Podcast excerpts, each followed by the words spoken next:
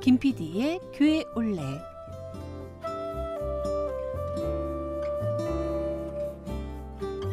오늘 이 시간에는 대한예수교 장로회 협재교회의 4.3 사건 이후 지어진 예배당을 찾아가 봅니다. 함께 가보시죠.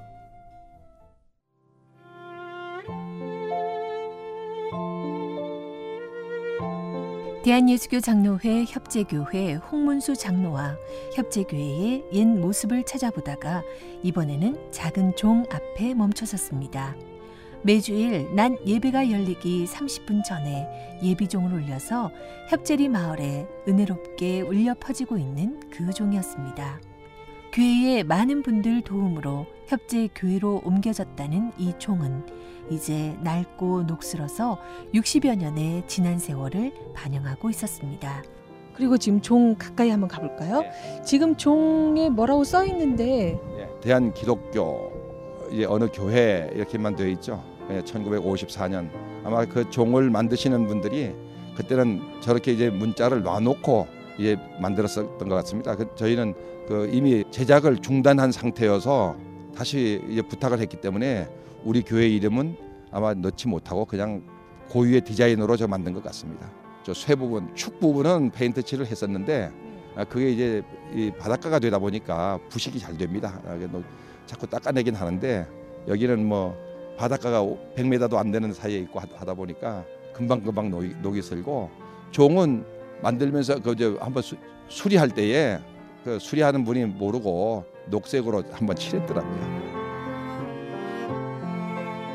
종이 세워진 작은 종탑을 뒤로하고 현재 예배당 입구로 들어섰습니다. 홍문수 장로는 지금의 예배당 모습이 되기 전4.3 사건 이후에 지어진 예배당의 모습을 잘 알 수 있도록 교육관에 문을 열어주셨습니다. 종을 뒤로 하고 우리가 입구로 들어가 볼게요. 여기가 입구가 맞죠? 예 맞습니다. 여기 97년 6년 7년도에 이거 증축한 부분이 이, 들어오는 입구가 되어 버렸습니다. 아 그러면 예전의 모습은 어디서부터 되나요? 예전은 이 문, 문이 있을 때 여기가 지금 바로 노지로 바깥에서 들어오는 첫 문이었습니다. 여기가 지금은 무슨 공간이죠? 지금 이제 교육관, 예. 예, 교육관인데 예전에는 신발을 신고 들어가서 여기서 신발 벗고 마루를 놨었는데 이제 마루가 이제 오래되다 보니까 낡아져서 이게 지금 전부 공사를 해가지고 이제는 뭐 신발을 벗고 아예 들어가게 되어 있는데 이 공간이 주일학교 학생들에게는 아주 기묘하게 쓰는 공간입니다. 때에 따라서 식당도 되고요.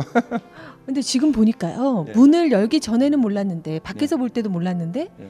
문을 여니까 예. 옛날 교회 모습이 보여요.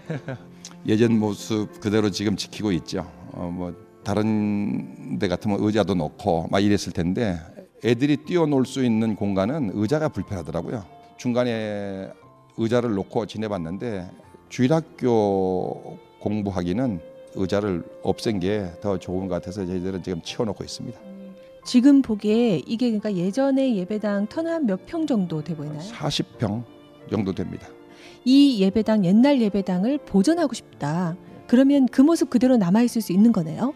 그렇죠. 이 기존의 그4.3 사건 이후에 재건축한 공간은 그대로 보존하려고 하는 생각을 갖고 있습니다. 이게 이제 어, 어떤 건축물에 하자 있는 상황도 아니고 굉장히 그 견고하게 지어져 있기 때문에 저희 교회에 나오시는 성도 중에 건축학을 전공하고 있는 교수님이 계십니다. 한번 제가 문의를 해봤죠. 교수님, 요 정도 건물이면 어, 지어진 지 몇 년 됐는데 이거 어떻게 하면 보존할 수 있겠나 했더니 충분하겠다고 어, 앞으로 2층을 다시 재건축하더라도 이 위에 거- 증축해도 충분하다고 지금 그 2층이 좀 허술해 보여서 나중에 공사를 하더라도 이 기반에서는 충분히 할 수 있습니다 하는 얘기 듣고 있습니다.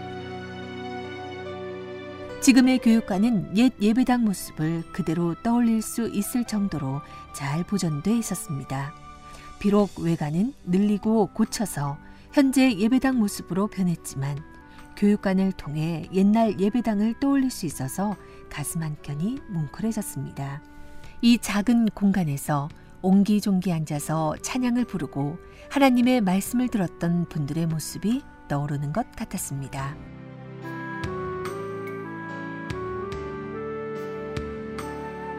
예, 지금 문 앞에서 예전의 예배당 모습 안을 들여다보면서 보고 있습니다. 밑에는 마룻바닥으로 예. 그대로 돼 있고 예. 그다음에 또 위에 강대상이 보이고 예. 그러니까 정말 옛날에 이곳에서 예배드렸던 분들의 모습이 떠오르는 것 같아요. 예, 우리가 여기서 예전에 이제 그 2층 우리가 지금 2층 본당을 만들기 전에는 여기서 이제 맨 바닥에 앉아서 예배를 드렸습니다. 이거 처음 할 때는 어렸을 때 처음 이쪽으로 이- 입당해서 들어왔을 때는 마루도 아니었고요. 어, 협재 그 바닷가니까 조개가 많아서 조개 껍질을 모래 위에다 착 깔아놓고 그 위에다가 이제 거적대기 깔아서 사람이 앉을 곳만 그렇게 안- 깔고 앉아서 이제 예배드리기도 했었습니다. 그러다 이제 교회가 조금씩 재정이 이제 확보돼 가니까 마루도 넣고 그러다 보니까 이게 뭐 오래돼 가니까 이제 다시 재보수했던 겁니다. 협재교회 홍문수 장로와 협재 교회의 옛 모습을 찾아다니면서 한 가지 안타까웠던 건4.3 사건 이후 지어진 이 예배당으로 옮겨오기 전에 쓰여졌던 예배당의 기록이 제대로 남아있지 않다는 사실이었습니다. 1932년도에 찍은 사진 한 장으로 첫 예배당의 흔적을 찾았을 뿐 정확히 첫 예배당을 언제부터 마련했는지 그 전에는 어디서 예배를 드렸는지 알 수 없습니다. 그래서 협재교회 역사를 정리하며 여러 가지 자료들을 다시 한번 찾아봤습니다. 그 결과 제주 기독교 백년사 편찬위원회에서 펴낸 제주 기독교 백년사라는 책에서 협재교회 예배당과 관련한 짧은 내용을 찾아낼 수 있었습니다. 협재교회는 지역적으로 산남 지방 관할이었다. 1921년 모슬포 교회의 최정숙 영수가 이도종 전도인을 파송하여 예배드리기 시작함으로써 교회로 자리 잡기 시작하였다. 그렇지만 당시 신학생 전도인이었던 이도종 씨가 금성 교회 출신인지라 형편상 산북 지방으로 편입되기 시작했다.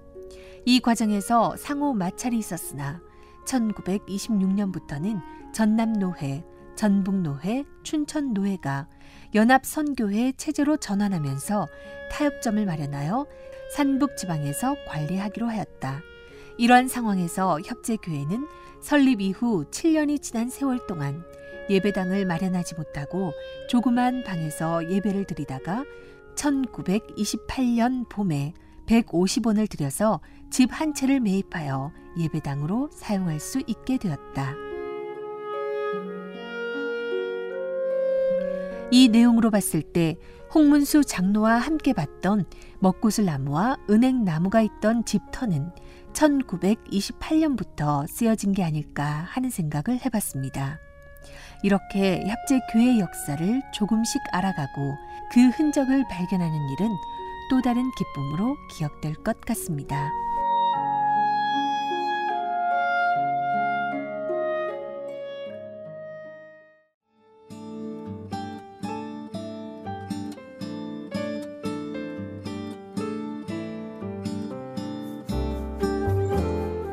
김PD의 교회 올레 다음 주에는 대한예수교 장로회 협재교회의 현재 예배당을 찾아갑니다.